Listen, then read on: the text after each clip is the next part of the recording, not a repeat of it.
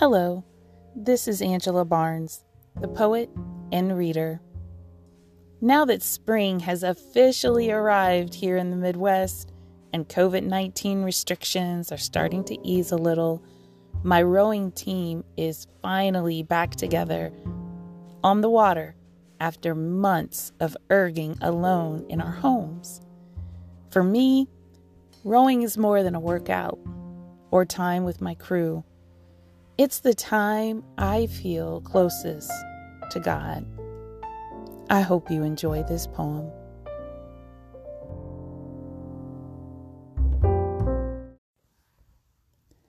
Rowing feeds me in ways nothing else can. Thank you, Lord, for rowing.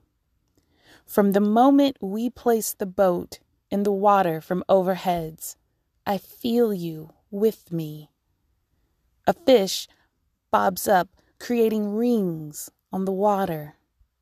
A blue heron flies with wings outstretched, soaring on the same breeze that gently touched my cheek. The upturned leaves warn me that rain is on its way. The Merovingian setting sun burns hot this evening. From our strokes, it reflects a path of eight symmetrical tiny fire pools to the western shore.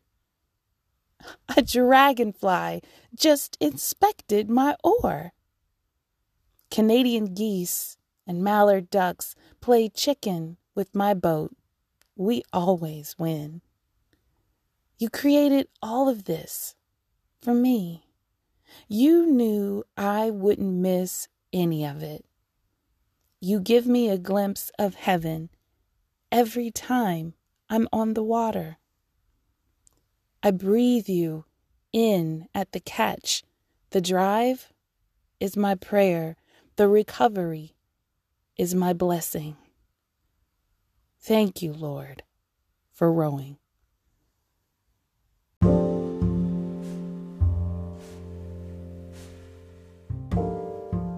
Thank you for listening to Angela's Poetic Lens and Voice.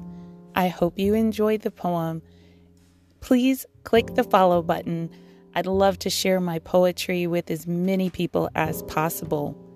Have a wonderful day and look out for the poetry that's in your own life.